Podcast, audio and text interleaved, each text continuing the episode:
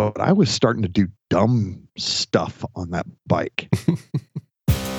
It's time for Loud Pipes, the podcast that brings you the best conversations relating to motorcycles, the riding experience, and other motoring adventures. Your host for this episode, Rich Warfield. Loud Pipes, episode 206. We're going to have a quick recap on some cold riding. I promise this will be the last time. We've got to talk about bike flipping, maybe some cold riding, maybe a comfortable seat. And on the turn, the one, the only SHOT Show 2024. We'll talk about our faves, maybe things we didn't like, and whatever else we feel like. The man, the myth, the legend. I don't know. I need a catchy opening for you. What's going on, Boomer? Nada, what's going on, man? I'll get it figured out eventually. yeah, or don't. It doesn't matter to me. It'll just be a funny bit if I don't. it, it it's going to end up like you do with John, where he's got 27 different, Right. you know. Yeah, I'll just keep trying them all and eventually I'll just use them all. Yeah, there you go. So yeah, what's going on, man? You got a your beverage over there tonight? What's the deal? yeah, I do have this. It's uh Texas finest. Oh. Oh. Yeah, it had a good out on it, Do it? tell. Do tell. Yeah, it's just Dr. Pepperman. Oh, it's all right. That is all right, my man. That is all right.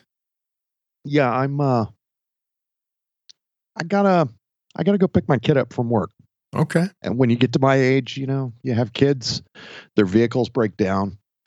Hey dad, can you come pick me up from work? Yep. Late night run. You gotta gotta have the sober. Get it? Yep. And that means I won't even have a beer. So there we go. How 10 4. about you? What are you drinking? Well, I'm going to join you in something similar. So, about a year ago, maybe a little over a year ago, when I was trying to lose some weight, uh, set a goal, got a trainer, got into some fitness. Mm-hmm. Actually did hit my goal. I wanted to get under 200, which I did. Held it for a while, which is another story. But during that time, I wasn't drinking a lot of beer because I figured, okay, this is a bunch of liquid calories I can just take right out of the budget.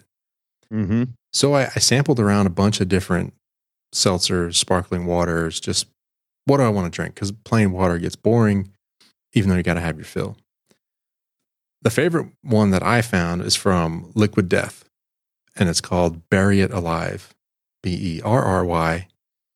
And it's very tasty in a, let's see, what size can is this? It's a 16.9 ounce can. Oh, that had a nice out. Oh no, it's a failure. No fizz? No, fail, failure to failure to extract. That's no good. No, the tab broke off. Look at this, and it didn't open. Awesome. Hold on, I've got a small tool to take care of that. It's not working. Fantastic. Fantastic radio. this is not working. Oh my god, what a failure! I'll have we to go get another set one. these. we do not set any of this stuff up. That's I ridiculous. All right, so you and I are on video. You got to see the top. Look at it. It's like I can't. That's nuts. The tab just ripped off, and it didn't open. Anyway, I'll put that aside. do you need to pause for a moment? also have or, a uh, glass of water. Do, you need to, do you need to pause for a second to go get another can? Yeah, twenty seconds. I'm getting another one. Hold on. All right. All right. After that, round two. Round two. Okay. And thanks for joining us, folks. Ba, ba, ba, ba, ba, ba, ba, ba. What was I saying? Liquid death, berry it alive. Round two. Good death, berry it alive. There you go. We got it. Mm. As you can tell, I've been listening to a lot of Cleveland Moto. Have you? Yeah, I've been working a lot uh, over the last two weeks. So You know, funny enough, I don't I don't catch a lot of motorcycle podcasts. which is weird. You think I would listen to a bunch, but Rico and I in the beginning we made kind of a conscious effort to not poison the well, if you will. Mm-hmm. We want kind of make it your own thoughts. So we, I mean, we, eventually we did. We because of course we met people and created new friendships and things like that. So we started listening to other shows, but for the most part, I I really don't. I have lots of other stuff that fills up my feed nowadays. Nice. Different pipes, you know. Different pipes. Yeah. Yeah. So, all right. Sorry for the the debacle of drinks, but let's get into our bike topic. Yeah. So, So, uh, you were, let's see, we got to roll back a little bit because you had, you and John are like the Klim ambassadors, but then you went out on a cold ride with your beloved Klim gear and you were freezing. So, tell us the uh, update on that. Okay, so the gloves that I had that were climbed that I just did not like, come to find out they're snowmobile gloves. And what a lot of people don't realize between snowmobile and motorcycle gloves is uh, there's a lot of a difference. Hmm. And apparently, the snowmobile gloves are used to having some kind of a wind blocker on them. So, they assume you're like behind a shield or you've got s- Uh, some sort of cover, not the out in little, open. you know, bark busters or something like that. And that's why those gloves weren't working the best. Uh, the other part was uh, I was wearing two mid layers, wanting them to do the job of a base layer and then a secondary. So when I changed things out and went with a base layer and then my fleece and then went with the Klim the over shell. jacket and then the shell and So instead of then my armor, everything worked much better. But you know, So the correction was base layer, mid layer, shell, and Yeah. you had like two mids on before. without a shell. Yep. I can see that. I can see that. Not ideal. Yeah. So no, not not ideal at all. And then I found out that at 38 degrees, it really doesn't matter how many layers you have on. You're just going to be cold. Well, that's kind of what I was saying with the the perforated leather is you got a t-shirt, okay, that's not enough. Let me add a long sleeve shirt under it. Let me add a sweatshirt. Let me add a second sweatshirt. No, it that doesn't matter. Like you got to cover the holes. Like you could Yeah, put a thin layer over the holes and forget the sweatshirt. Yeah, if you had one of those um, Klim wind shirts, I think you'd be real happy with that leather over top of that. So the wind shirt is a base layer or a top? No, the wind shirt is a shell type layer that goes over top of like oh your yeah, fleece. yeah. Okay, I see it. Yeah. Oh, cool. Because if you yeah. So you're an ambassador again. You're you're you're back where you. yeah yeah i'm i'm back i'm back uh, on the on the Klim stuff i do still have my harley gloves and i do still when i wear them want to call everybody brother and you know They're good gloves though, man. I've they are really I wore mine for $139 they are great gloves a couple of Sundays ago. I just I just needed a beat ride. Like just man, I got some stuff going on. I need to pound this out somewhere. And I just got on the bike and it was probably 48 maybe. It wasn't quite 50. But it- Mhm. but it was in the mid 40s and it was sunny, so it wasn't it wasn't terrible. But yeah, I put my Harley gloves on similar to yours that I I got probably 4 years before that. And just went out and did my beat ride. My hands were nice and toasty. Yeah, there's there's some of that Harley gear is really good. So I used to have a I don't remember the name of the jacket, but it was a it didn't have any armor in it. It had the big Harley death skull all over it and Right. reflective piping and everything and the inside of it looked like a uh, uh, the inside of one of those pizza boxes not the pizza box but the pizza delivery when they open up that little uh, uh, warmer thing that's what the inside of the jacket looked like Huh. and i'm telling you i never should have given rid of gotten rid of that, but I wasn't riding a Harley, and I feel like kind of a douchebag when you're wearing Harley gear and you're not on a Harley. I don't worry about You're it. that you're that guy. I got a Harley rain suit that I wear on the Honda all the time. Yeah, just It's got a giant. I mean the the Harley Davidson logo on the back of this jacket covers the jacket. oh wow. It's like shoulder to shoulder. Oh, Yeah, it's great. okay then. Maybe I should have kept the damn jacket. Yeah, keep it. It's pretty cool. I unfortunately I already got rid of it like years ago, and now I'm just like, is it kind of dickish to go? Hey man, if you're not wearing that jacket anymore, can I have it back? I'll give you fifty bucks. oh man, yeah, why not? oh, that's too funny. Yeah. Well, So you were telling me. Go ahead. no, I was going to say the the glove department is great in the cooler weather, but the problem that I still have with the bike is my butt still hurts. I was just about to ask you. So you made mention new seat. I need to solve that. So actually you spurred me into pardon the pun, pulling the trigger on this one. Uh huh. because we were going back and forth about a whole bunch of guns and accessories and i'm like hey what do you think about this optic what do you think about this accessory what do you think about this scope what do you think about this pistol and we're just going round and round and round and and you're like you still need a seat for your vfr i was like oh yeah you're right so you had sent me a link when we were in Maggie Valley. You were saying, "Hey, Corbin makes a seat for that," Uh huh.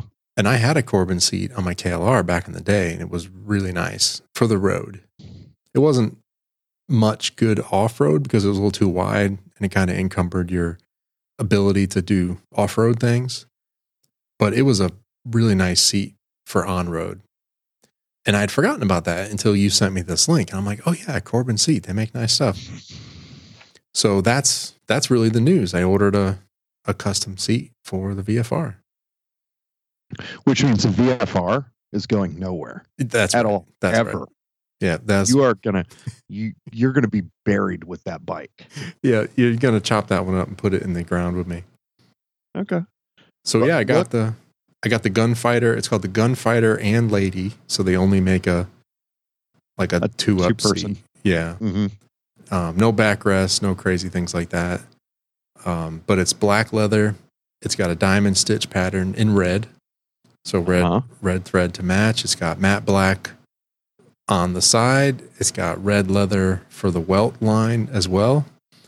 And then I did their logo in in black as well, so it'll be barely noticeable. But seven hundred four dollars shipped to my house in three to six weeks. Nice. Congratulations. I can't wait. I can't wait. You know what this means. That means I'm riding it to Texas. I was gonna say that means you're coming down here, but I was actually gonna suggest you know Hmm. we've got that big trip that I'm making with John this year. Oh, that's too much for me. Yeah, 11 I'm. states. mm, My part of it is 11 states in 12 days. no, I. Oof, no. I, I'll just hold you guys up. Basically, I will hold you up and annoy you. So no, I will not throw myself into that. I'll tell you what. I'll come up there. I'll come up there and we'll go ride. No, I'm just going to ride it to Texas, or you can meet in the middle. Well, okay. We can meet in Arkansas. Oh yeah, there's good roads in Arkansas. What what is that road called? Uh, the pig trail. The Big Trail. What's the Three Sisters? Is that in Texas? That's in Texas. That's in Texas. Okay. Yeah. We got MotoGP yeah. in April. We do have MotoGP in April. Hmm. And we have some events in May we've been looking at. Yeah. Lots of events in May. All right, we got to come back to this one. Yep. This will require planning. But yeah, update for now. New Corbin on the way for the VFR. Can't wait. And can't wait to put a long trip on it and see you know, is is that the missing link for the bike? Because I don't really get sore anywhere else. Doesn't bother my back. Doesn't really bind up my hips that much. You know, my hands, arms don't really get tired. I just my butt gets sore, and I got to get off the bike. You just I can't, you know, I can't take it anymore. So, on an interesting note, I've uh, I've been spending a lot more time on the VTR, on the on the Superhawk, Mm-hmm. And over the past two weeks that I've been riding, well, not quite two weeks that I've been on the VTR, I've noticed that if I lean forward a little bit more, and you're of course you're going to laugh at me because you're like, oh yeah, dude, you're you're you're tensing up, you're doing this, you're doing that. But I find if I drop my elbows a little bit more, Yeah. Lean forward a little bit more, so I'm carrying more of my weight on my core. My wrists don't get sore, Much more comfortable. my forearms don't get sore, and I'm really digging the absolute crap out of that bike, man. I, I wish, I almost wish I could put bags on it. Oh, that good. Yeah, that good. Uh, I'm not going to trade in the Spyder because the Spyder is just Yeah, it's butter on a long trip. yeah, sure. that's that thing is amazing. but I never thought I would actually be on another bike that was lightweight enough Mm, that it doesn't bother my knee. that's that's encouraging. It's very encouraging, and I'm enjoying the absolute crap out of it. Yeah, that's a an adjustment I went through with the sport bikes, and it was more apparent on the track when when I would look at pictures and you know go back and look at track day photos and things like that. If you look at like my first couple of track days, you're like, oh my goodness, like I'm I'm sitting straight up, my arms are locked straight, my wrists are bent. I mean, I look like I'm out for a Sunday cruise. And then when you see the later pictures, you know, it's you know, more forward, elbows bent, you know, hanging off a little bit. But I started applying some of that on the street. Just put some more weight. Like you said, use the core more, ease up on the arms and hands and and just relax. Uh huh. Yeah, I'm I'm really enjoying being on it. Nice. But I'll say again, I'm not getting rid of the Spyder. The Spyder is perfect. I think we John need knew we need some better audio of that Super Hawk. You got to go out and get me some audio. Yeah, maybe tomorrow. I have my uh, I have my junior assistant this weekend. Or throw a So- GoPro on or something. Like just Um, I think I have a GoPro somewhere around here. okay. Or even like ta take your phone and set it down on the side of the road and like fly by it or something, or take well, off. that's what. Well, that's what I was thinking. Yeah. That's why I said I have my junior assistant this weekend. So All right. You got maybe I can. Yeah. Granted, you know, we'll we'll see about his work schedule and getting time to get out there and stuff like that. Maybe I can get the missus to come with me. and getting the car back. Yeah, and getting the car back. Might have to wait, but yeah, I'll get you some engine noise on that VTR. For Man, sure. that thing is. I love it. I've spent a lot of money on a lot of dumb stuff, but that's probably the best four thousand dollars I've ever spent on anything. Nice. Isn't it nice to buy inexpensive used bikes? I mean, we talked about this. No, I think Rico and I talked about this on the the yes, no, maybe episode where it's like, you know, would you buy it again? Would you not buy it again? And and that's kind of where I landed. Like buying a new motorcycle again, probably not happening. Nope. Buying inexpensive used bikes that maybe need a little work, maybe don't, all day long. Yeah, I mean, I would stick with buying the Spyder all over again, brand new. That one you'd you'd buy new again. That one I would buy new again, but everything else, nah, not a chance. I probably should add a caveat there. I I could see buying a new, like full on touring bike, like my, you know, my I would buy it now was where I landed was the BMW RT. It's like, yeah, Mhm. that's the kind of bike I would probably buy new, warranty work, stuff like that. I'm just going to pile on the miles. I don't really want to wrench on it.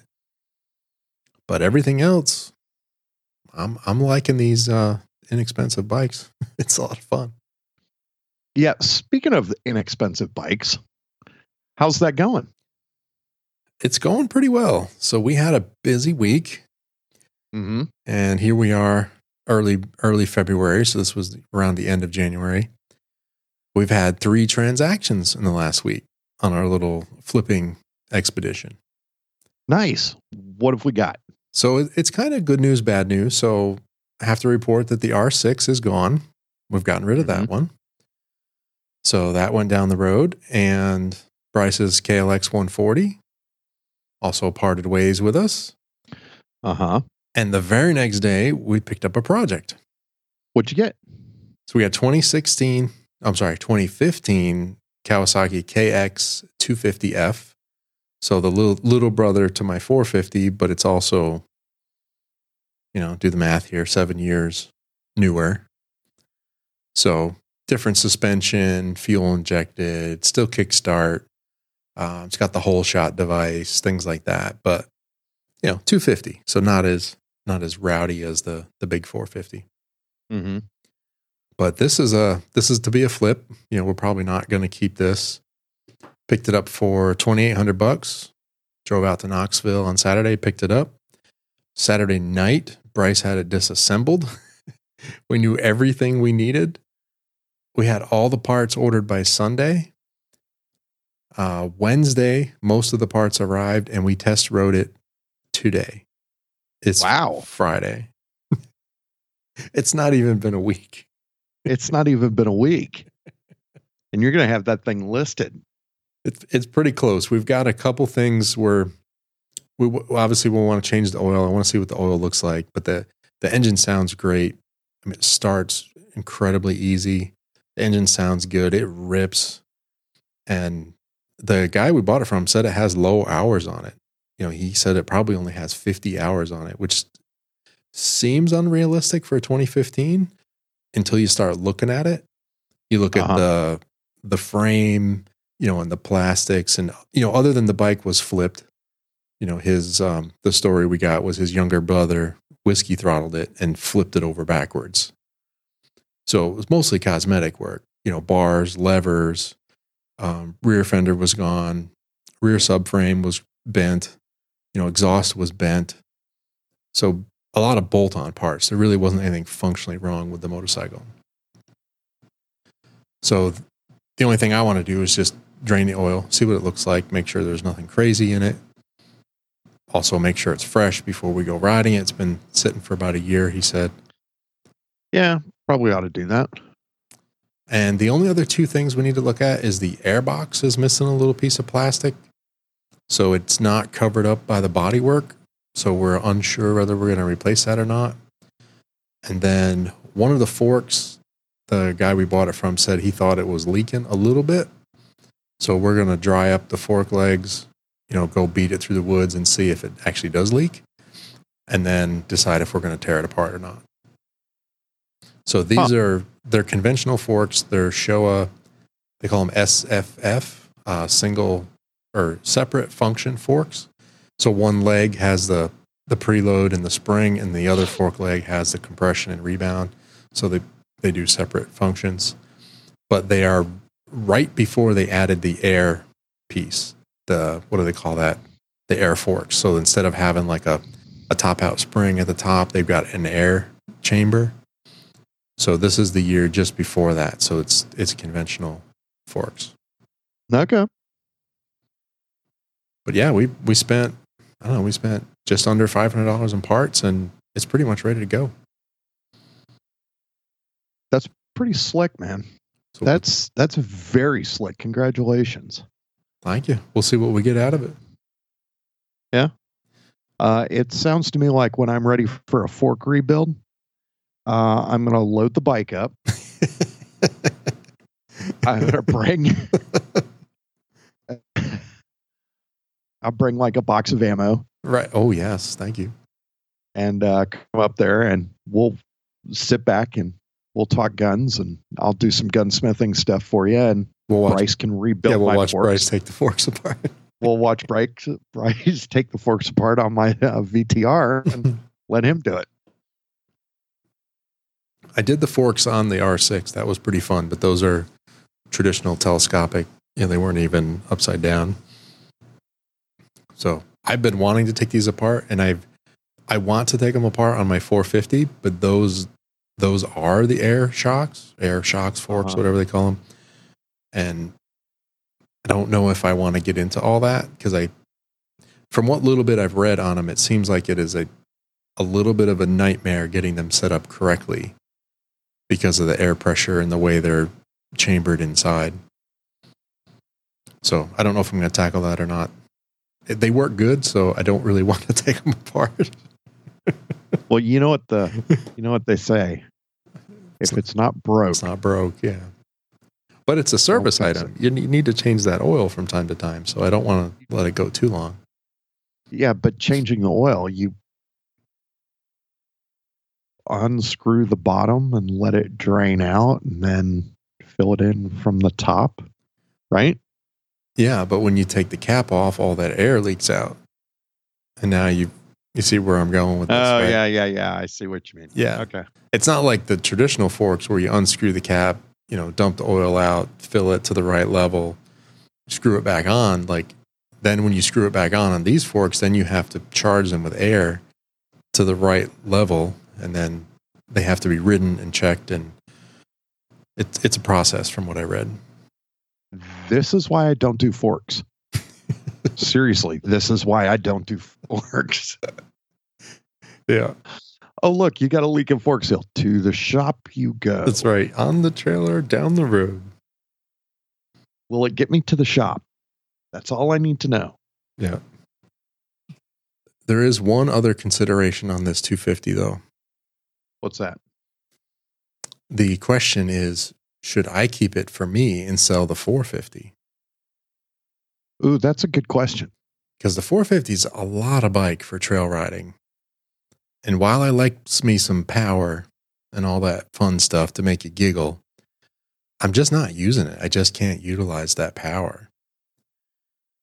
So I, Mhm. I rode this little 250 around the yard today. I say little, it's not a small bike, but the way it's geared, it seems like the gearing is so much taller in this 250 because I was just cruising around the yard thinking, oh, yeah, I could easily use second gear here.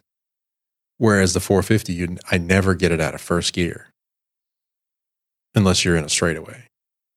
You do know the old saying it's better to ride a small bike fast than a fast bike slow. So That's what I'm maybe. So maybe keeping the 250 might not be a bad idea. And Well, how much money would you make off the 400 or the 450? Well, that's the problem. I went a little crazy with that bike. So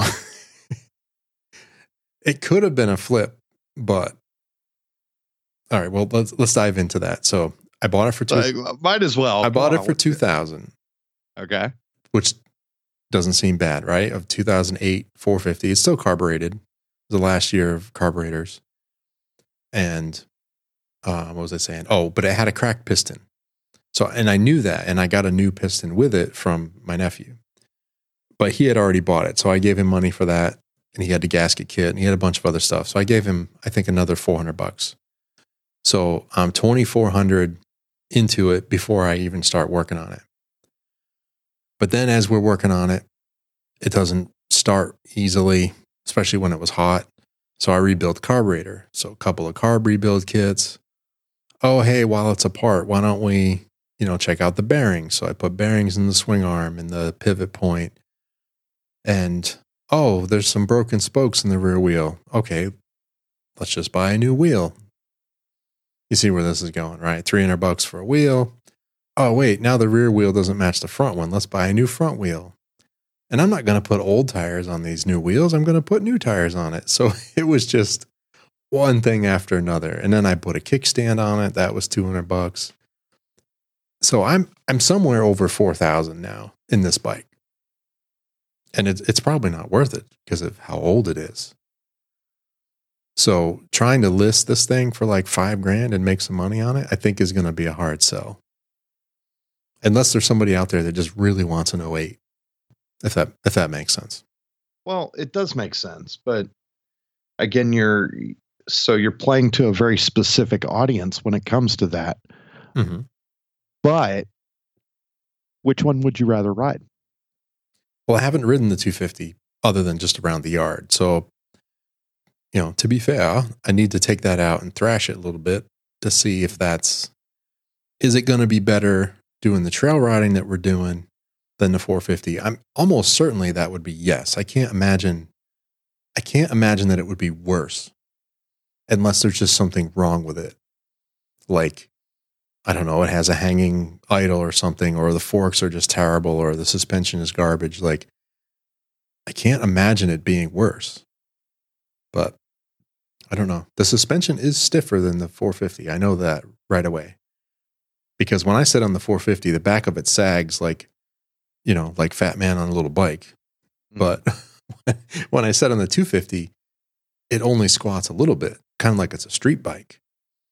So I don't know if it's just stiffer spring, you know, better suspension, but it doesn't seem to use up like half of its travel when I sit on it. So then the question is, what does that translate to off road? Is that a firmer ride, stiffer ride? Is it more compliant because there's more travel? I don't know. I just need to try it. So that's where we're at. Is it a flip or is it a trade? I don't know. Well, here's the next question. What are you using them for? Who are you riding with?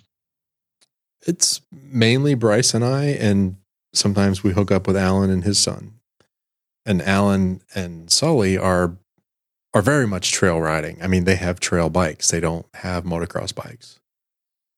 So yeah, we're riding through the woods. We're doing, you know, we're we're riding trails.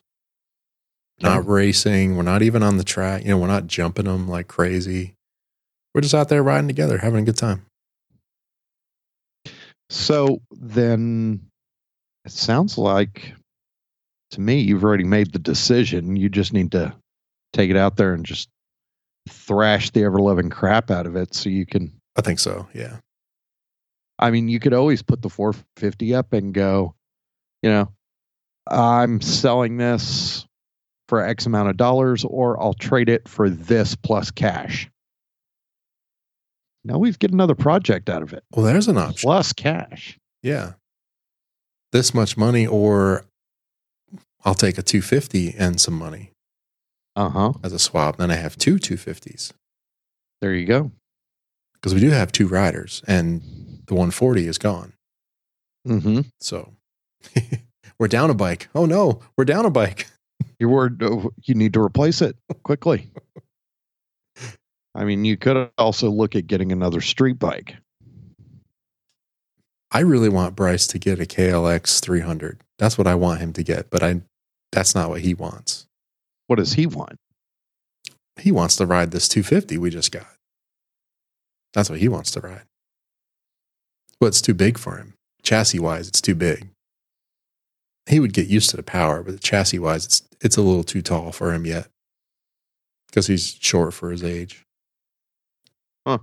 So skill wise, he probably could ride it, but there's no margin for error.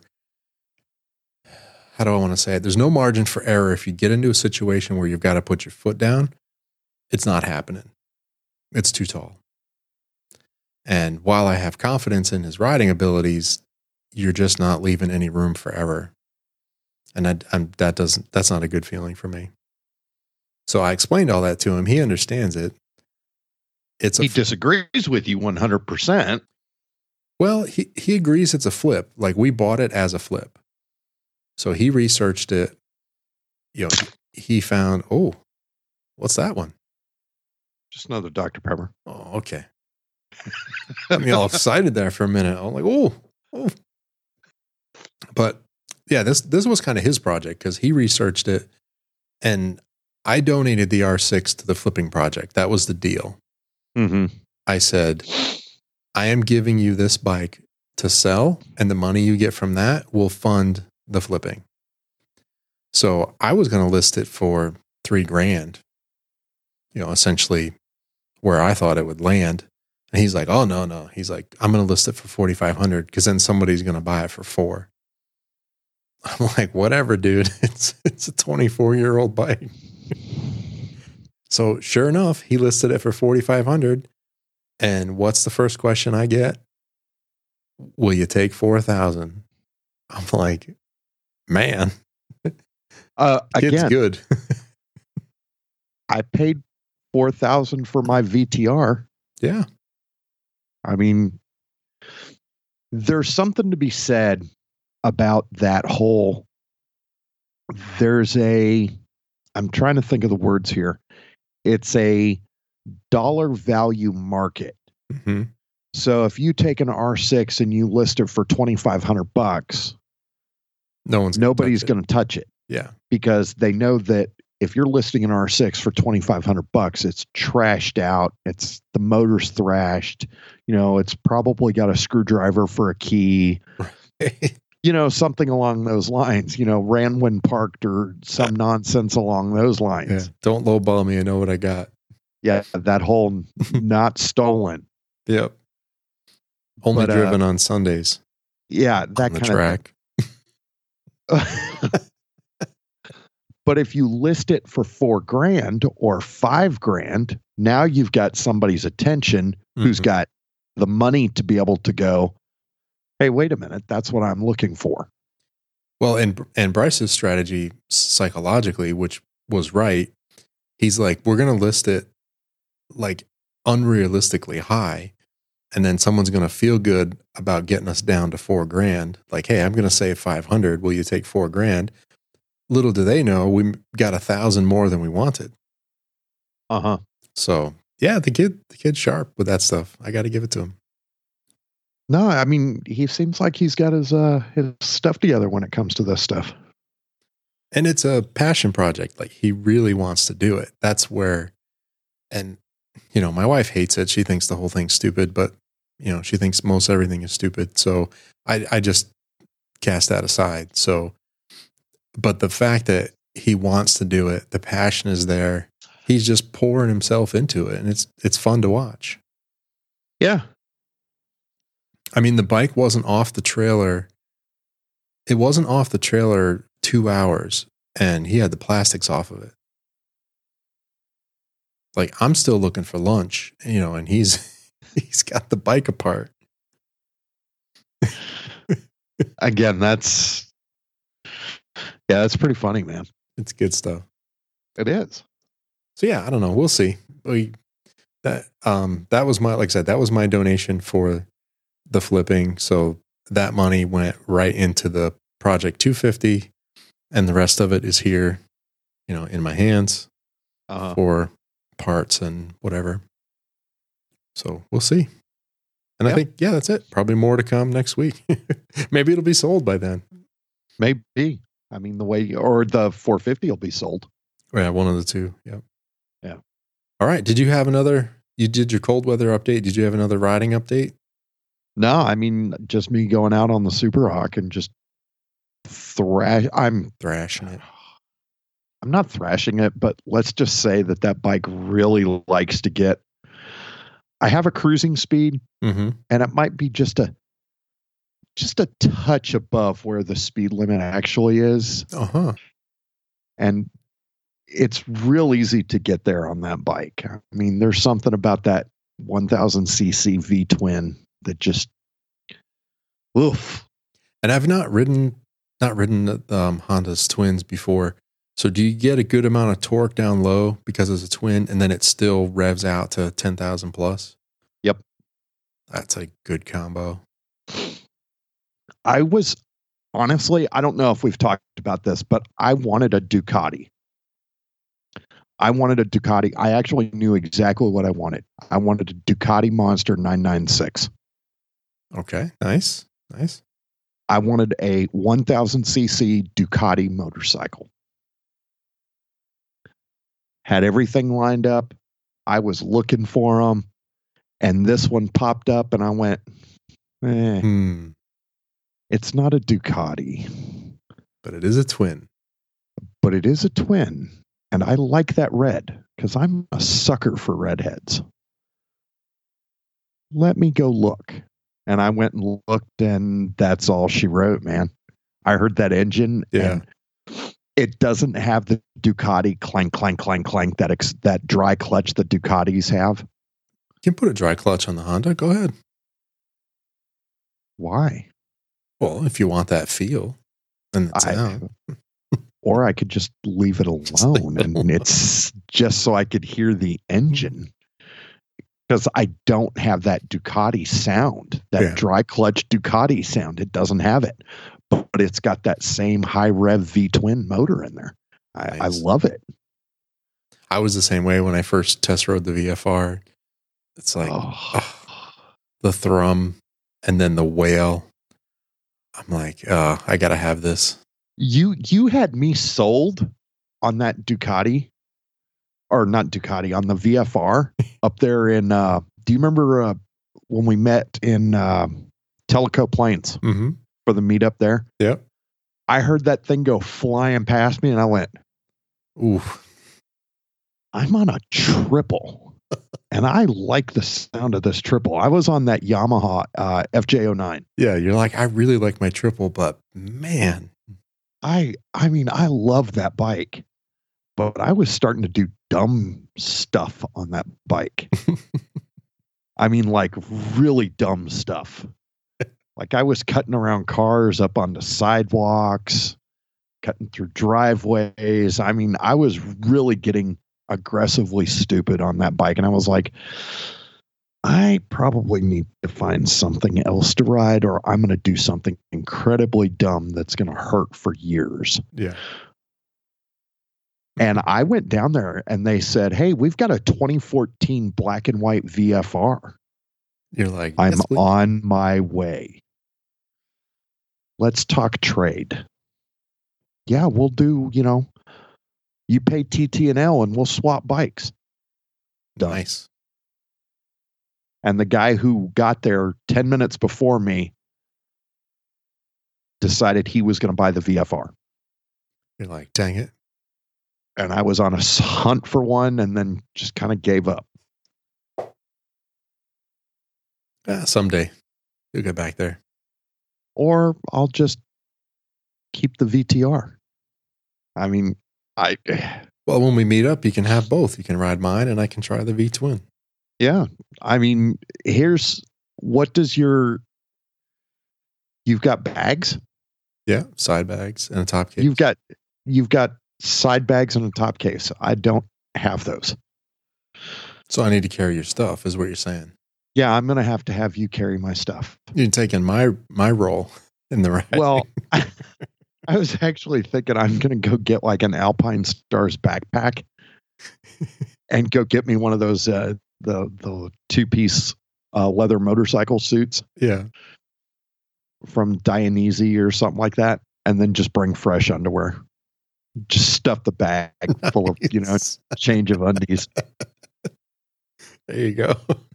Don't forget your base socks, socks, and underwear. That's all I'm bringing. Yep, road trip. There we go. And stop every hundred miles to put gas in it and stretch. and stretch. Very But other than that, yeah. All right. Well, So- you want to you want to pivot a little bit? Yeah, let's do our little pivot and switch on over to talk about shot. All right. Well, I got a couple of quick reminders just for for everybody. So, I guess our first reminder is the the ask, if you will, or to participate in the value for value exchange. And it's a simple concept. You know, we provide the show free of charge, and if you find some value there, you are more than welcome to return that at loudpipes.net slash donate. And it's just a simple PayPal link there, nothing fancy. And we appreciate all of that. There's also ways to get in, get a hold of us in terms of feedback. If you want to complain or you want to give a compliment or you just want to say hi, you can do that. We have email address feedback at rdubstudios.com or you can go on the website loudpipes.net slash contact. And the last ask there is if you listened to a couple episodes ago, we talked about our risk kit if you're interested in trying one of those, drop us a note there and, and we will get in touch with you as well. And let's see, what's our other reminder? I guess that's it. Too close for missiles, switching to guns. Yeah, pretty much. I don't know. I need a sound effect or We, we a transition there. That feels a little weird. So, Shot Show 2024. Now, can you can you give us a little primer before we get into that? Like what you know, what is the event? What's a little history about it? Who puts it on? Kind of the. So the basics, if you will. Yeah. So SHOT Show is referred to as SHOT, which is the Shooting, Hunting, and Outdoor Trade Show. It's been going on for years. It's an industry trade show. You can't just show up. Right. So shot, have- shots the acronym, not the not really the name of it. Yeah. Um, you can't just show up and go, "Hey, I want to wander around." Right. No, it doesn't work that way. It's for You people in the industry, right? Media and whatnot. you have to be media podcasts get um, they call them new media and you have to be able to prove your credentials and all that other stuff before they just kind of go okay um, writers the whole shebang industry people Gotcha. So it's a The- it's a little bit of a trade show, but a trade show for insiders. And from what I understand, I've I've talked to a couple of dealers in the past, like at at various gun shows and things like that. And that's what they've said is that's where they go to set up their deals for the year. You know, Yeah. they meet with vendors, they make their buys. You know, there's a there's a lot of multi business stuff going on there too. yeah it's not a there's a little bit of meet and greet but it's mostly industry people talking to industry people Yeah. it's crossbreed holster talking to you know these people over here going hey you want us to make holsters for your guns we're going to need one Yeah. and then we'll make you know we'll be your standard for pushing holsters for you whatever Yeah, even small parts too, from what I understand. Like if you're a holster maker, like, hey, here's a company that makes, you know, fasteners. Like I need you to make a special fastener for my Yep. holster. You know, that kind of stuff. So it's everything. It's all of it.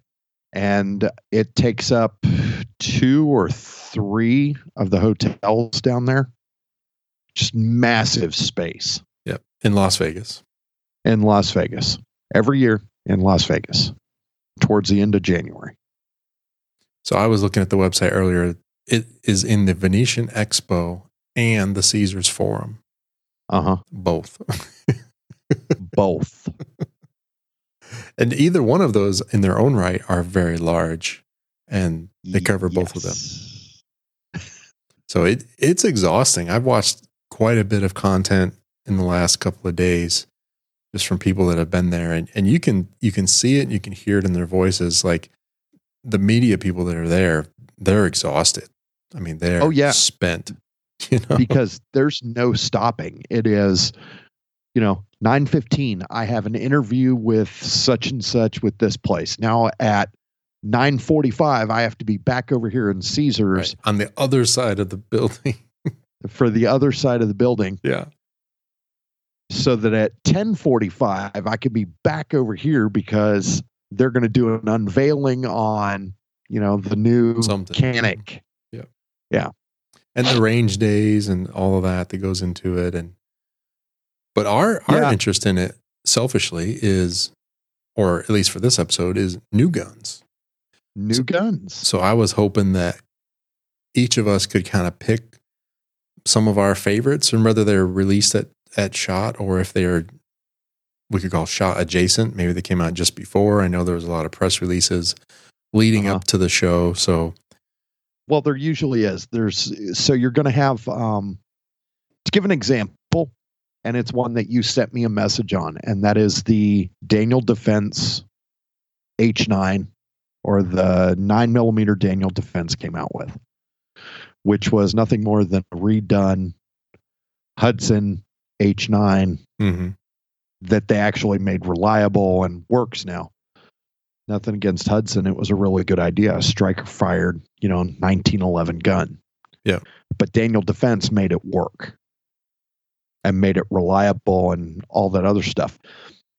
We figure, I talked to another friend of mine in the industry. He said he has had his for two and a half weeks before they made the announcement. Oh, okay. What they send out is they send the gun out to different people with an embargo on it, which says you can't release any information, you can't do any of this stuff until this date. And if you break the embargo, Yeah. you'll never get anything new from us ever again.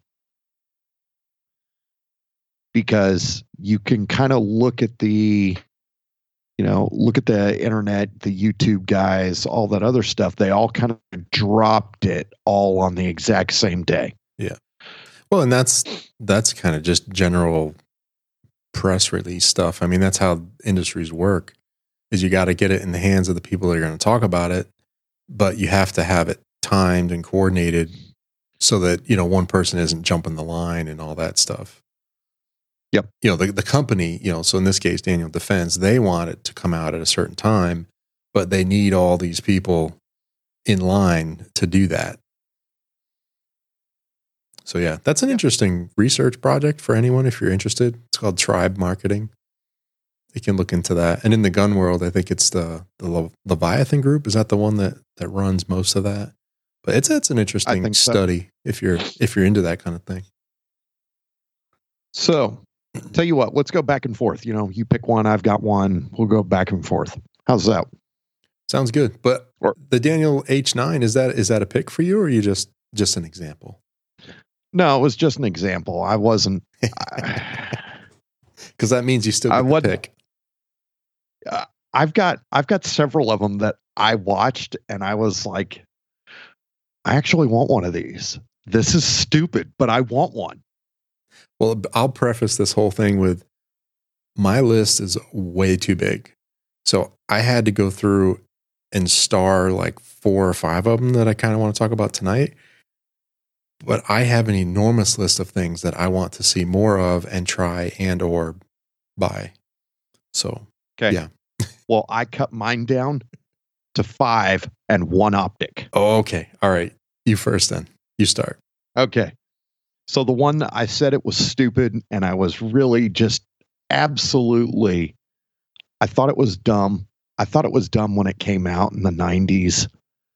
And that was the Department of Energy 9 millimeter pistol. It's an AR 9 millimeter Okay. that uses standard AR sights, but if you look at it, it's got like a seven and a half, eight inch barrel. It's got like this front sight post that sticks up like four inches off the barrel. It's absolutely ridiculous. Well, this company H and R is doing a repro Mhm. reproduction of it, and it's called the DOE nine millimeter pistol. It's an AR-15 nine millimeter. I think I saw this one. Yeah. Yeah, Oh, I saw that one. Yeah, that's crazy looking. I'll have some link. We'll have some links to all this stuff. This is this is the kind of content where it's it's fun to talk about this, but if people don't almost see a wish it was- picture, they're not. yeah, I almost wish it was a video show because we kind of need to show a picture for some of this stuff. But in the show notes, we'll have links to all this stuff. You can, you know, at least get a toe in the water, if or you know, just do a search and you'll find tons of stuff. But we'll have some links. Is what I'm trying to say. So yeah, sorry. Go. No, I mean it was. Oh, that's it. That's it. I looked at it. Yeah, I looked at it and I went, you know, with a folding tube on that, with that little um, salient arms. I think it's salient arms that makes the flip tube. Yeah. So it takes an AR buffer tube and it puts a little hinge on it, so you can flip it over. I went, talk about a compact travel gun right there. And it's nine millimeter with open sights. You wouldn't have to put a dot on it. Just re- leave the regular sights on there. Flip it back open. Yeah, this is absolutely stupid. And I kind of like it. Stupid, I think I but I one. love it. hey, it does they don't all have to make sense, right? It's it's kind of like motorcycles. They they don't need to be, you know, Toyota Camrys. Like you can have a few Lamborghinis. It's all right. Yeah, it's that's kind of what I'm thinking. Although this is not Lamborghini, this is like You know, somebody took a Ford Pinto and jacked it up and put 35 inch super swampers on it. This is like a six by six with an R1M engine in it, right? Kind of like Yes, ridiculous. it's stupid. There, there's no reason for it. I mean, especially when you look at the stuff that I have, Yeah. you're like, why would, why? What do you need? I don't that? know. It Yeah. just, Awesome. Well, my yeah, that was, go ahead. I my first one's a, a little more practical and it, it dovetails into something we talked about before um, which is the the scout rifle. Mhm. i'm trying to find the links. Wait a minute. I think i have two that i need to talk about. Oh i might have lost this one. Anyway i'll come back to that one. The first one i'm going to talk about is the Tikka ranch rifle did you see this one No, I didn't. Okay. 4.3 pounds, 308, Okay. 16 to 18 inch barrels. Well, or you can get it in 6.5 Creedmoor as well, but take a look at that one. Totally scout rifle style.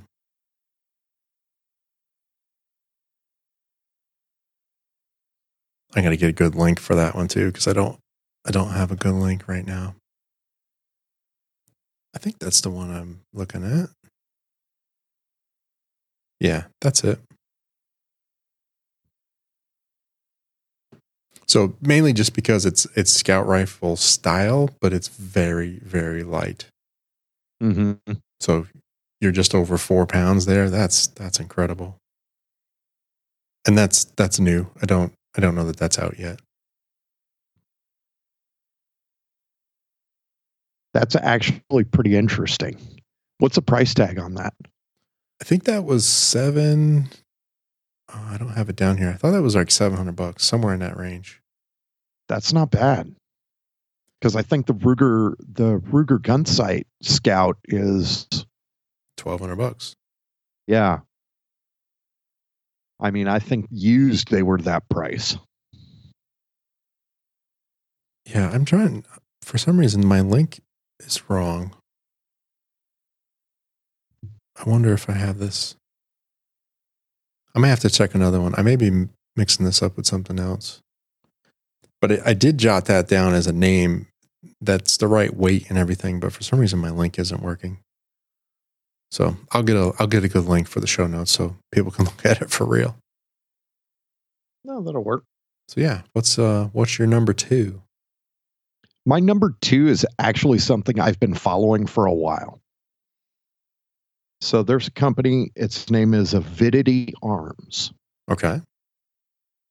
Uh, before the Glock 43 came out, or the 43X came out, they had a gun in production, well, in testing, that was called the PD 10. It was a 10 round single stack 9 millimeter gun designed 100% for concealed carry and self defense. Hmm.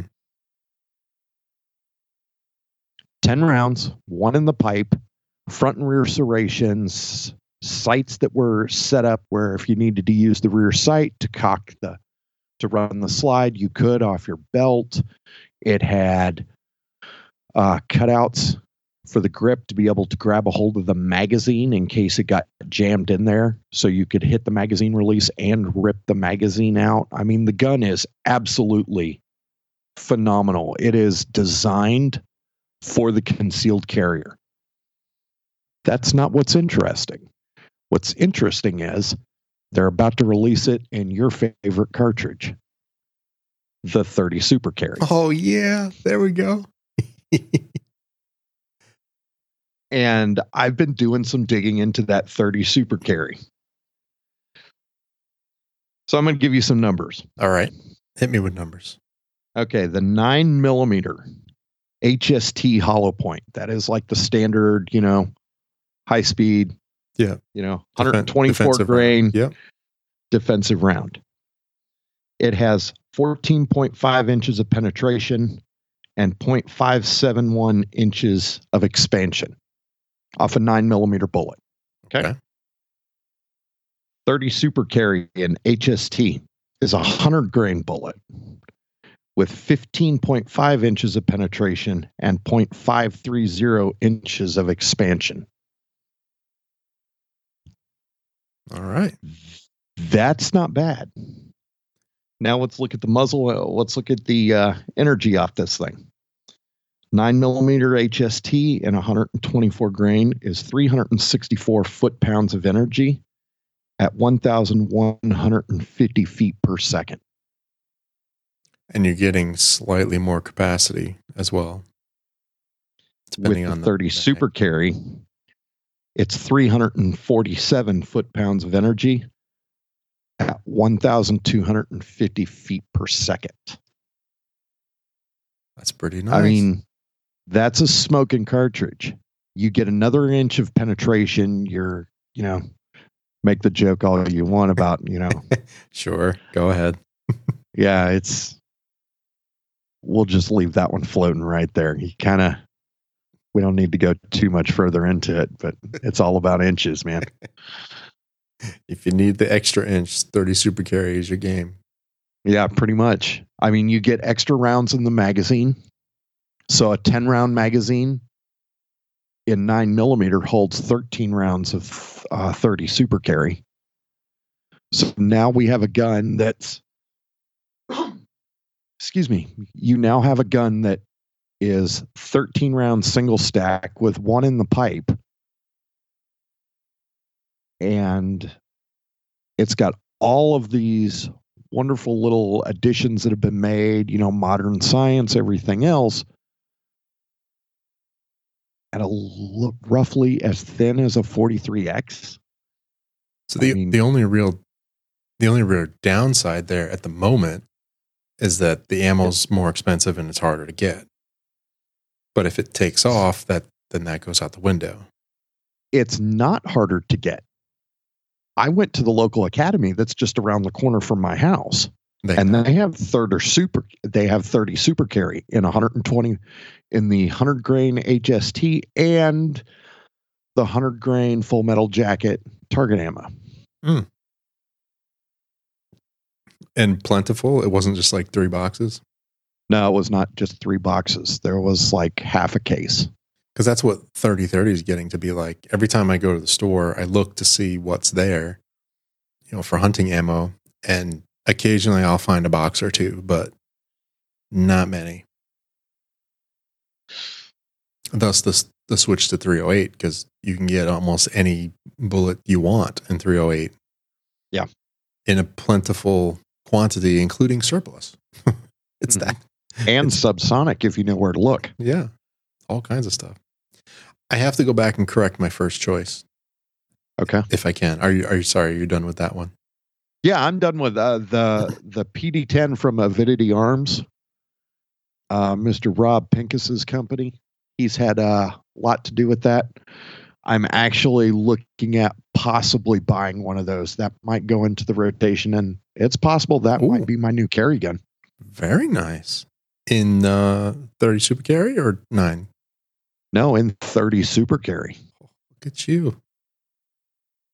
I used to carry a 5 7 by 28 so it's not up No. it's not above the you know pale for me to switch from 9 millimeter I I gotcha. All right. Granted you know my first choice, I had it completely wrong. The I took a note here that the Tikka Ranch rifle was 4.3 pounds, just as a note. It wasn't the selection. oh The selection is the CVA Cascade SR80, which is a scout rifle. uh-huh 7.3 pounds, magazine fed, 18 inch threaded barrel. You can get it in 308 or 350 Legend. It has an interesting radial muzzle brake.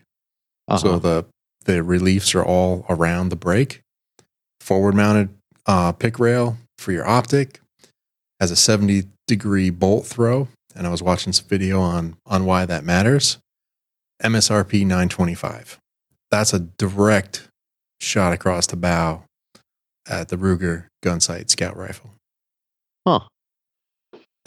now Yeah, they don't it have it in left hand action, but you know we'll we'll cut them some slack for that yet yet yet. But that so that's technically my pick is the CVA Cascade SR80 scout rifle.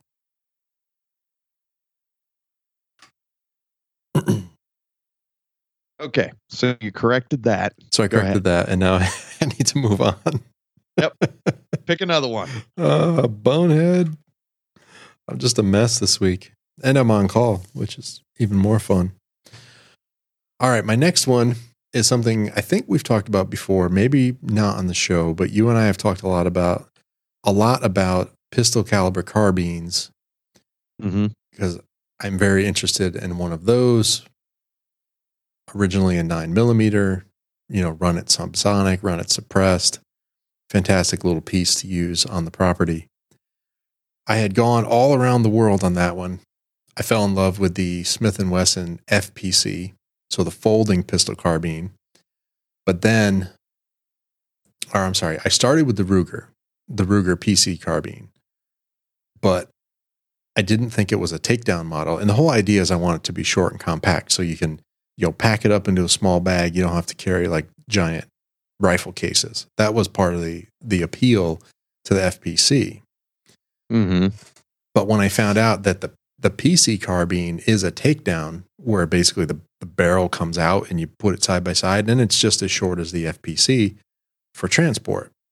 So I was like, great, I'm back on the uh, the PC carbine in nine millimeter. The other one that I wanted was the LC carbine, which is in five seven, because you know we have the Rock and I like the five seven. It's a neat cartridge, and I want to keep using that. So in nine millimeter, as you know, you have to look for subsonic ammo. If you have a 45, they're all subsonic Yep. that 220 grain projectile.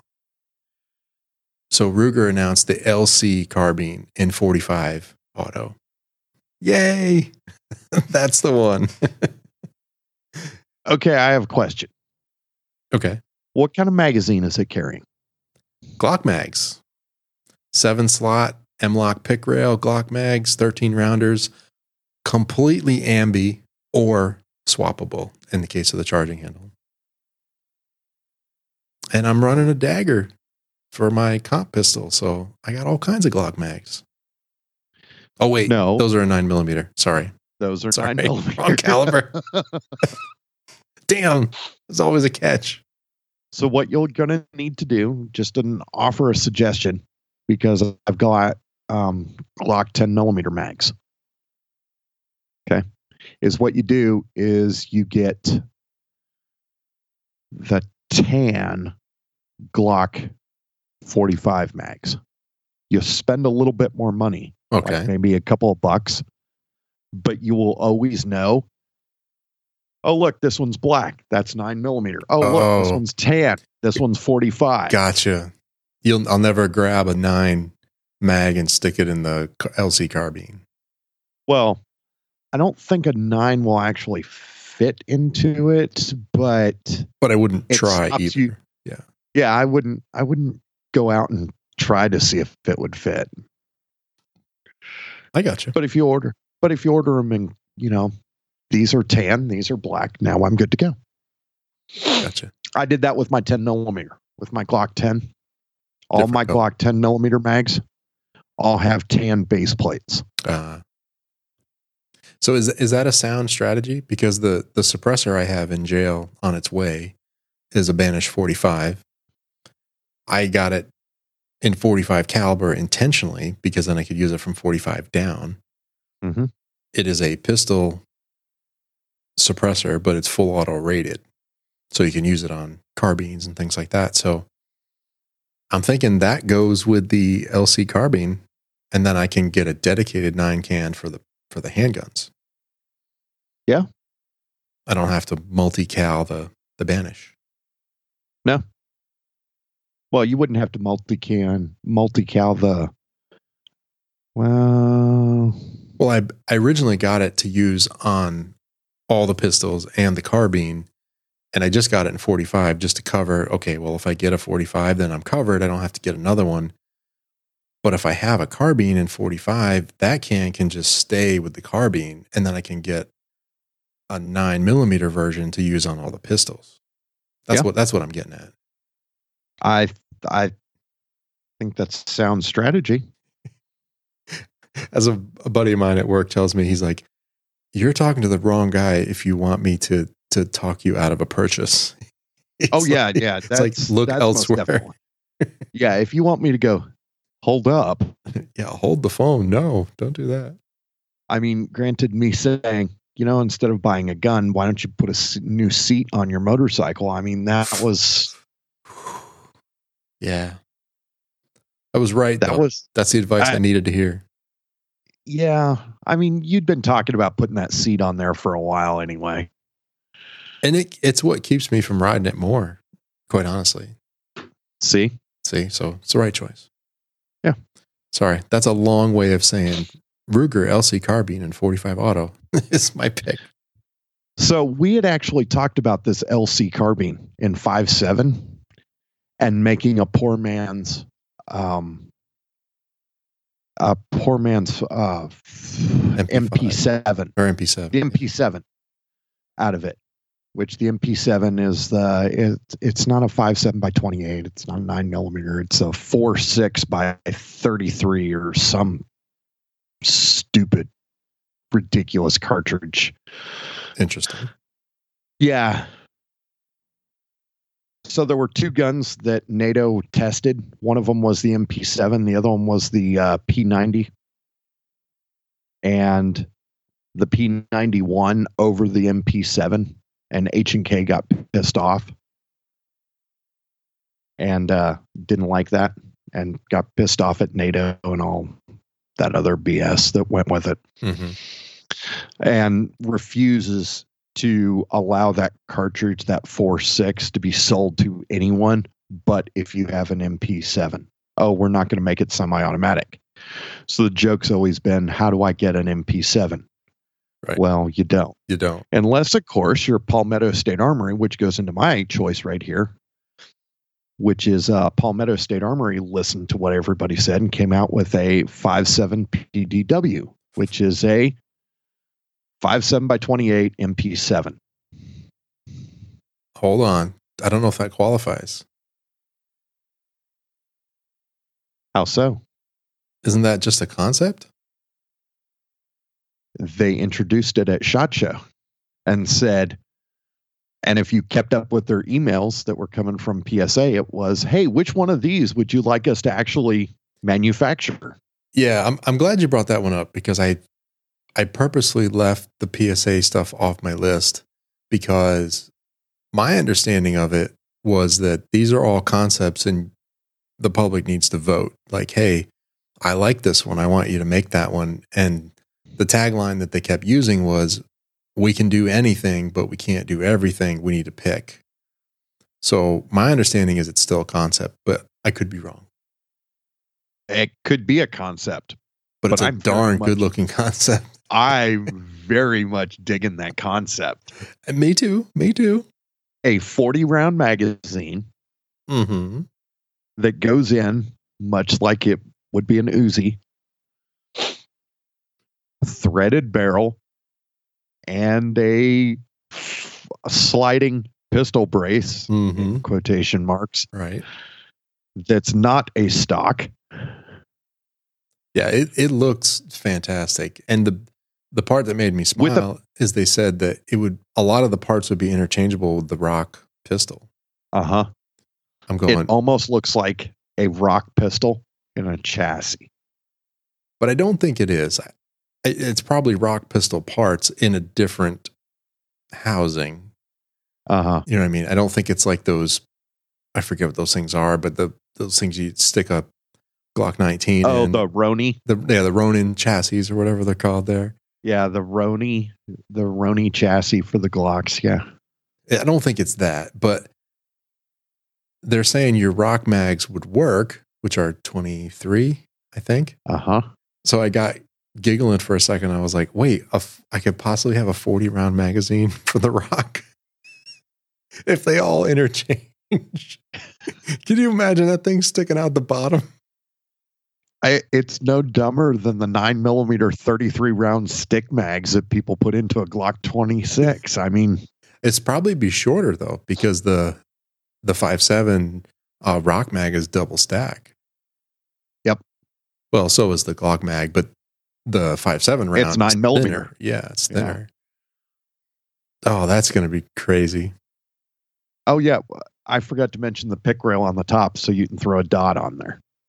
Yeah, it, it looks like a fantastic piece. And with all the buzz, I don't see how they don't make that one. That's just a no brainer. Yeah, I mean you've got.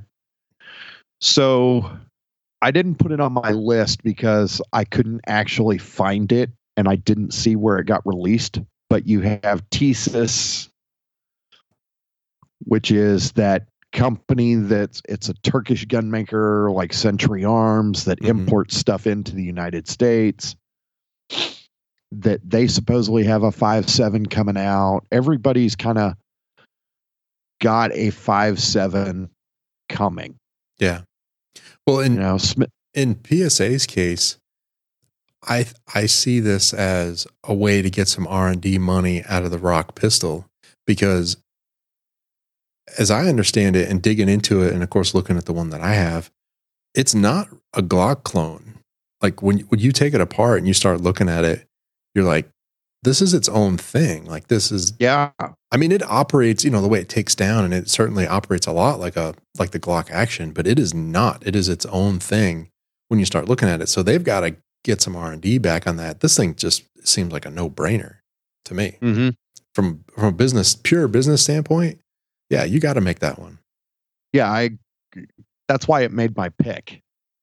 Uh, again, I've got a PS ninety in my safe. And FN 57. You know, I'm kind of invested in that 57 by 28. So Yeah. having another gun in 57 well, doesn't hurt me any. I'm just giving you a hard time because it it's not something you can buy today. That's the only reason I was cranking you up for. it. Yeah, that's yeah, that's the only thing that sucks. Well, you can't buy the Avidity Arms PD10 and 30 Super Carry yet either. True, true. It's a, it's news. It's an announcement. Yeah, it's actually the 30 Super Carry for the PD10 is released end of February, beginning of March. I'm on the list. Oh, nice. Yeah. Well, well, since you mentioned Tisas, I had an honorable mention for their striker fired Night Stalker SF DS9. Interesting looking handgun, and that's all brand new. It's a 2011 style, but it's striker fired. So I thought that was neat, worth checking out. Not really a pick, but interesting enough that it, it's like an Well- alternate pick for me. But I did have Tisas on here. Go ahead. You had another one. It's your turn because I could run through this all night long and talk about the stuff that I liked. Go ahead. All right, do you need to go at 11? It's 10:40. Yeah, I'm I'm good right now. Okay. He hadn't called.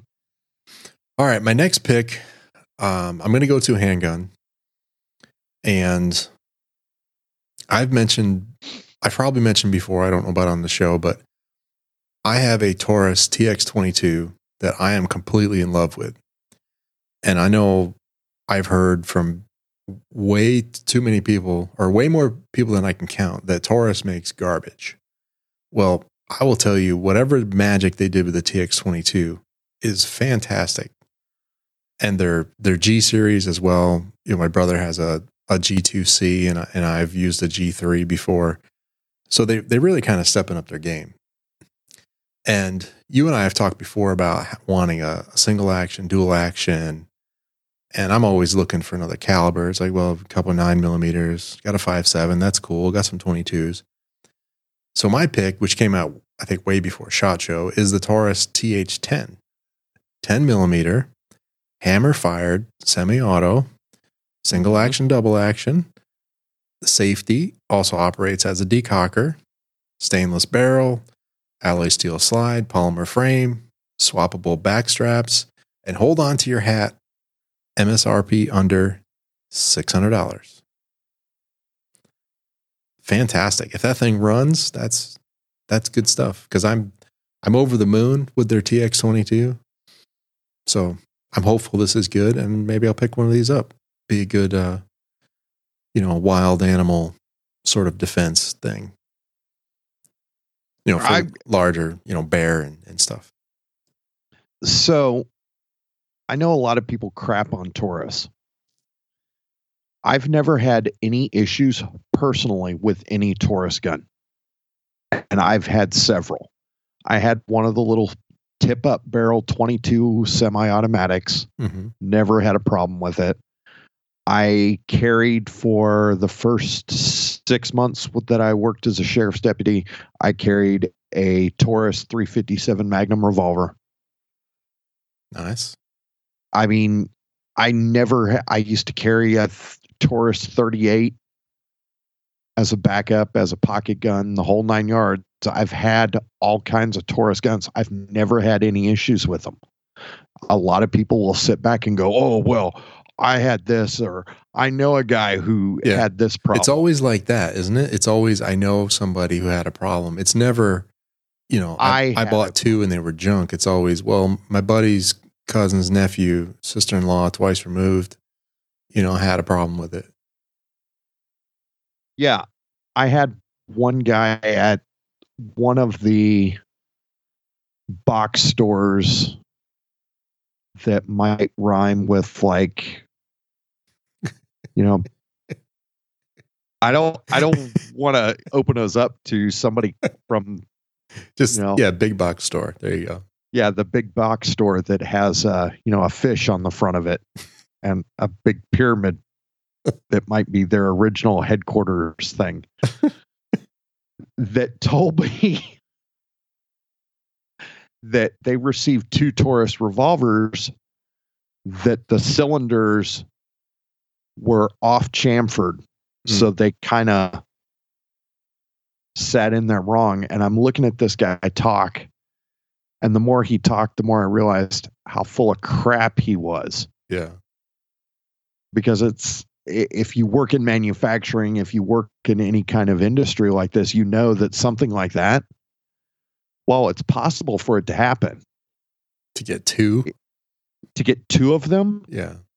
that not just got out the door, you're telling me that they test fired these guns Yeah. But they were so anyway. Yeah. And they were so jacked up the cylinders wouldn't turn. But they made it through test firing. That doesn't make any sense. But whatever. That's, you know, why I'm not allowed to comment on certain things there. Yeah, and it's you know I'm I'm not trying to say that Taurus doesn't have issues, and it seems like they've had issues in the past, but certainly in in modern times they've they've stepped up their game and they're they're making some good stuff. Even the executive line, I think about a year ago, you had showed me one of the revolvers, beautiful looking piece, and there's a new one in shot. I actually had it as like a runner up, or you know a sixth option if we get that far. Yeah, They've got a new uh, executive update for this year. Yeah, the 856 executive grade or whatever it was. It had VZ grips and a beautiful finish to it. Yeah, just beautiful. Three inch barrel, bobbed hammer. I mean, I looked at it and went, huh, I could carry a 38. Replace the were- old J frame in the pocket, right? Uh, well, not really, because it's a three inch barrel. It's not a little snubby. Mm. But an appendix gun that you just kind of grab and go, I got to go run to the store. Yeah, can see that. and just it goes right into the belt line you know Is it is it fancy enough to be a Texas barbecue gun? Or no, not fancy enough. oh no it's it's fancy enough although my texas barbecue gun is a wilson combat 1911 i mean Oh, if i'm gonna go i'm Oh, gonna go all the way oh yeah. oh man. so is it my turn or your turn It's your turn. I'm that's my third. okay And I think you're you're at four. all right so i'm actually going to pick something that's not a pistol and that was the beretta 1301 mod 2 Is that on my list? Nope. Okay. Proceed. S- semi-automatic 12 gauge patrol shotgun 18 and a half inch barrel five round magazine tube Ooh. Very nice. pick rail across the top of it so you could throw like a micro red dot on there You've got ghost ring sights on it, the whole nine yards. It's got good trigger. I don't have a semi automatic shotgun. And my old 590 that's in the safe hmm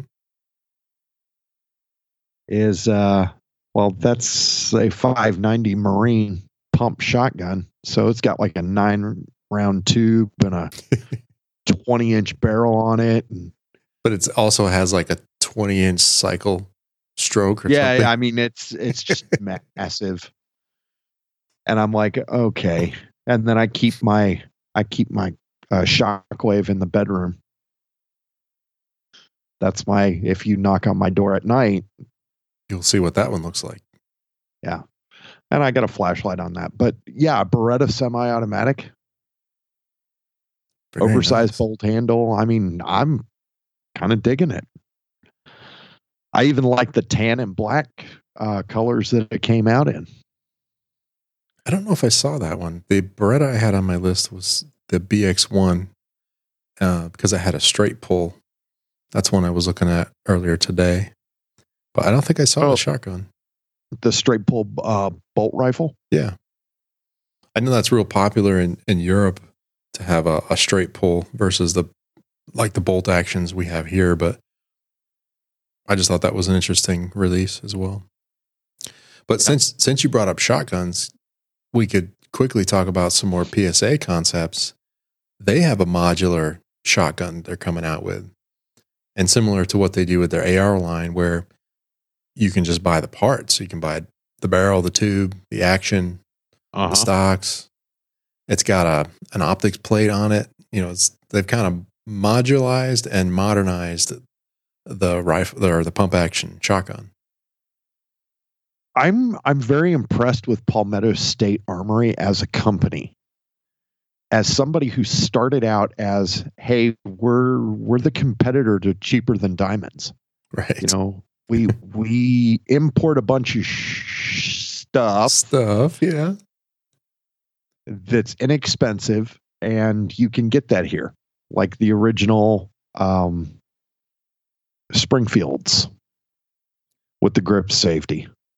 But now Uh, they're full on manufacturing. They make it all. Now they're now they're like yeah we have some of everybody else's stuff but you really ought to see what we're making hmm and it's not it's not junk Yeah, it's kind of like I, I equate it to, and and no offense to anyone that has one, I equate it to like the, the Hyundai Kia rap, where originally you would say it was a good car for the money, right? Uh-huh. It'd be fair in, in the early days of, of Hyundai to say it was a good car for the money. Nowadays, I you would just say it's a good car, period, and you would not have to qualify it. And I think PSA, I, I see them in the gun world in that category where maybe when they started, it was more like, yeah, they're good stuff for the money. Now you just say they're good guns and you stop right there. Yeah. Well let's go back to motorcycles it's cf moto Another, yeah, another good example. uh, 10 years ago if you said cf moto everybody kind of held their nose and picked their head up and just looked at you like you had three heads growing out of your you know nostril now you get a cf moto and it's a 650 to a 900 cc motor with Yeah. abs and brembo brakes and high-end tires and Yeah. the whole nine yards fuel injected motor and it's all five six thousand dollar bikes Yeah. Yeah, same, same idea, you know, good for the money maybe, but now it's just good bike. it's just good. Yeah. I would I really want to get my hands on one of those CF motos and just kind of see what it can do.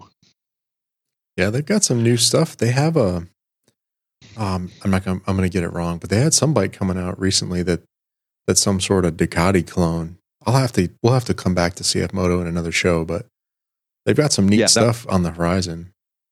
Yeah. And I've got a local dealer just down the road. Do you? That's cool. Yeah. All right. Your turn. All right, my next pick, and I got to go to the website to see this one.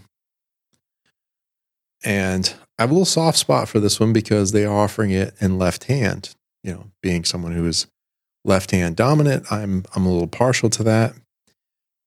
this one is not for the faint of heart. This is probably the opposite of your your PSA option. Because this one starts at Okay. twenty six hundred dollars. What The- did you pick? This is from Fierce Arms. It is the CT Rogue, and it's left hand bolt action gun. Insanely light as well. Let's see, I don't know if I have the weight on this one. Um, lots of carbon fiber, um, titanium action, another 70 degree bolt throw. Uh, it's got a fi- spiral fluted barrel, or sorry, spiral fluted bolt, uh, carbon fiber stock. Um, where's the other thing I was reading? It's got a carbon barrel with a 0.75 MOA accuracy guarantee. And it weighs in at 5.4 pounds. wow. But yeah, you're going to have to come up with 2600 plus if you want that one. Left hander is only available currently in 308, other calibers to come. Okay. That's not bad. So I've got one. Oh, I'm sorry. I'm sorry. Totally wrong on this one. Left hand calibers do not have 308. Wrong sheet. 6.5 PRC, 7 millimeter Remington mag, 7 millimeter PRC, 300 Win mag, and 300 PRC. So these are these are big boys. Yeah, these are long distance. Yeah. Oh. Yep, 20 inch to 24 inch barrels. But this is this is bananas. I was watching them go through this on a video. I'm like, yeah, if I'm going to reach out and touch someone or something, sorry, Something. this one. Yeah. Yeah, that would that would definitely reach out and fondle someone at a long distance. Probably from another area code. right. Well done. So my next one was nowhere near that expensive. Mine actually comes in at MSRP of eight ninety nine, and it's from Tisas, and it's the BR9 DS. Bravo Romeo, the number nine hmm Delta Sierra. And what it is is a double stack 2011 from Tisas for 899. That's the Optics ready. isn't that the Night Stalker? Uh, I don't think so. I thought it was hammer fired. Oh, okay. That's a different one then. Okay. Never mind. Sorry. Continue. That's the DS9.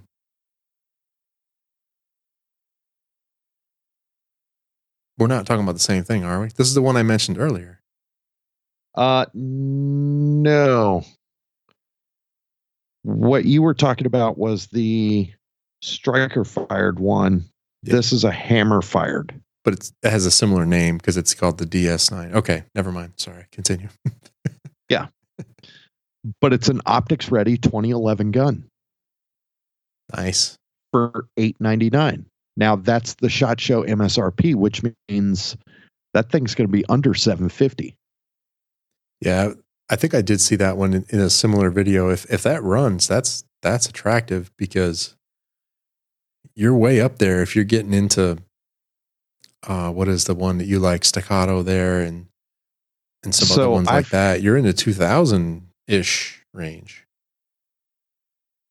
keep going Well, the starting. staccatos the staccatos you're not walking away from that thing for less than 2800 bucks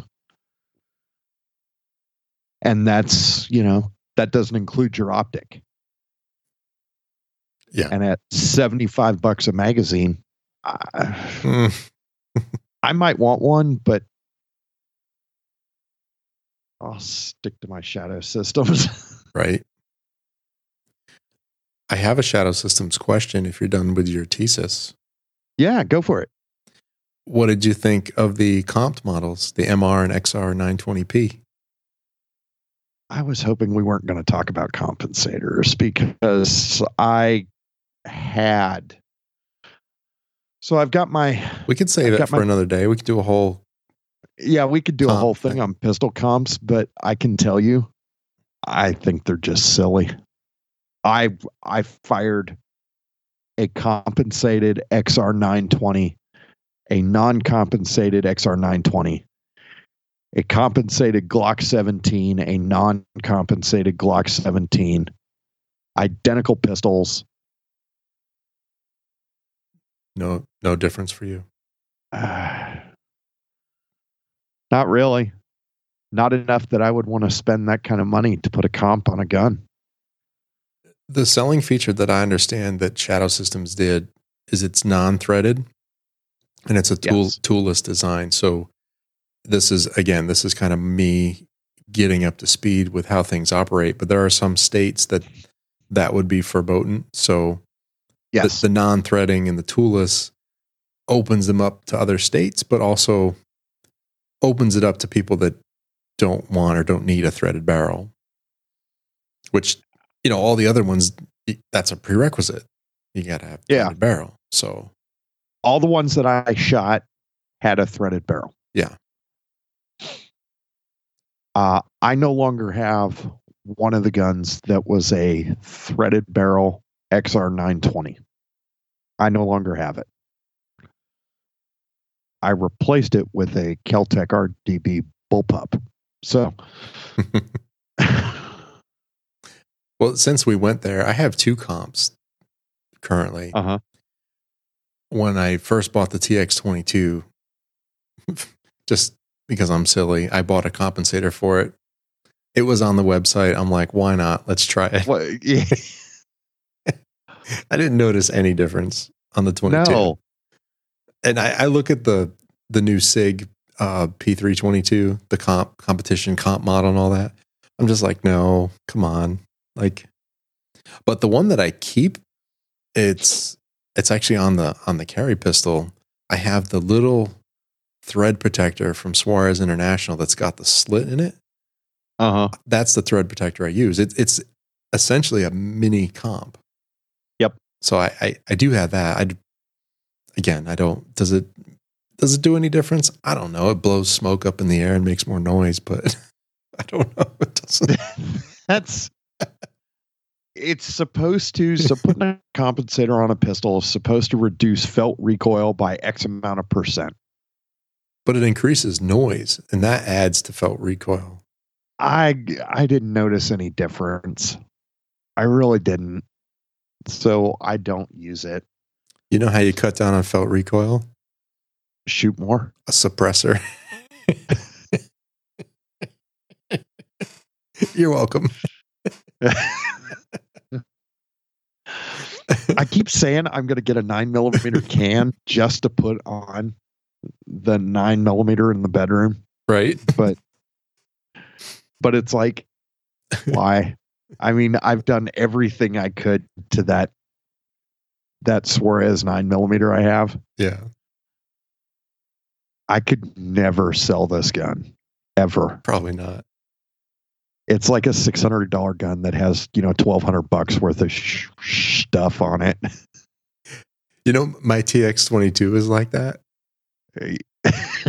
It has, I put an adapter plate on it. It has a Burris fast fire red dot on it, and it Uh-huh. has a Radian laser. and I've got extended mags, and I've got like the gold thread protector, and oh, it is it is a blinged out 22. It's ridiculous. the the bedroom nine millimeter is a uh, Suarez International slide and compensator with a uh, Trijicon RMR with a TLR1 light on it with uh, a Suarez trigger in it and a Gray Ghost frame and It's too funny. Yeah, I think I have as much in accessories as as the the TX costs originally. oh no, Pretty funny. I yeah, I took a Glock 17 frame and went, let's go spend some money. Crazy. Yep. So that's All that's right. your five. Um man, what is my fifth one? I have so many other things. I wanted to talk about some silencers. I won't do that. I, I'm gonna go here for my fifth one. It's it's not even an item. It's a shout out Okay. to a payment processor and a bank. So I, Okay. I was watching some videos from the actual Shot Show website, and there's a company called Payroc, P A Y R O C. They are a 2A friendly and to a support, industry supported payment processor. So you don't need to go with any of the other ones. You can use that. So yeah, just a shout out to them. I thought that was neat. I, you know, kind of thought only the the big payment processors was the way to go. I didn't realize there was one that catered to the to the 2A industry. So that was pretty neat. There And- is now. And the second one is a bank. So there's a there's a bank called CC Bank, and they're mm-hmm. based in Utah. Uh, again, two A friendly. Everyone that they had an interview with someone today, and it's like, yeah, everyone that works there is like we're all enthusiasts. So I feel like that's fantastic. We need more of that. We do. Um, the only thing I had as my final one is that EOTech has jumped on the bandwagon of a micro pistol uh, optic. Okay. I didn't catch the price, just the fact that it's an EOTech. I'm not a fan of EOTechs. I think I think you get a better product by going with another brand, Aimpoint. And uh but that's it's all opinion, it's all conjecture, it's all whatever. Uh the other thing that can be said and that is if you'll notice they're no longer teaching red dot pistol optic classes they're Yeah. just called It's just included. classes. Yeah. It's just yeah. when when you hear about you know i had you know 15 students show up for class this weekend and 10 of them all were running red dots on their and i say red dots it's just a pistol optic Yeah. i had 10 students out of 15 running optics on their pistols and these are carry guns not competition not anything else you kind of go eh, Something for that's that. Yep. i guess that's the future i guess the future is now Indeed. I, I do have one more quick runner up, and it'll be 20 seconds. yeah go for it Taurus has a bolt gun. I heard about this. The Expedition. Seven hundred and fifty ish dollars. Remington seven hundred pattern looks looks pretty cool. Run on AICS magazines? Oh, I don't remember the mags. Because if it does, I got a whole drawer full of those. Yeah, that I, I don't remember, but it looked it looks pretty cool.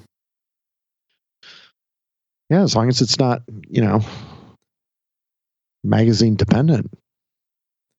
Yeah, there's so many things that that I looked at that I I want to dive into more. Like even even in the PCC world, you know, Keltec sub two thousand, they got a third generation of that Mm-hmm. that finally lets you keep an optic on it, and just all kinds of stuff. The crazy Kriss Vector's got a Gen three. I mean, we could go on all night. We we really could. Um, I really think we need to pick a year and we need to go. Well, we kind of have uh, industry adjacent podcasts now, so maybe we can lean on that. Maybe. If anybody would like to meet us in Vegas and go have a cigar and, you know, there you go. Yeah, and I'm still curious. I don't know. Um, Zion didn't mention anything about it, but he seemed he seemed down with the the gun conversations and things like that. So I'm I'm hoping people are enjoying that, and we purposely put this kind of at the turn, if you will. So if if you're just here for the motorcycles and you're not interested in this, then that's a good time for you to tune out. So yeah, still curious to know if people enjoy that or not. Yeah.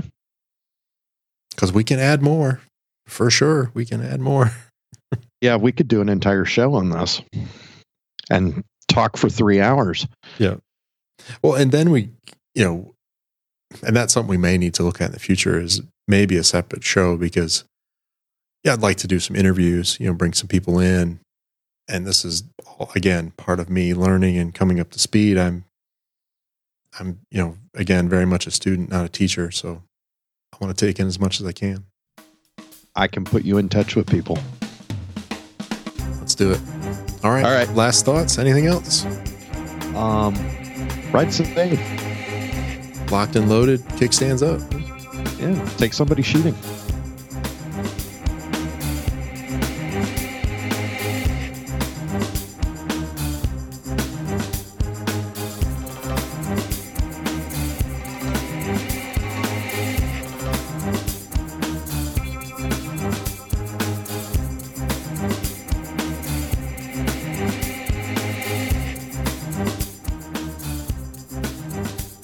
Thank you for listening. Please consider supporting the show. Find more details at loudpipes.net forward slash donate.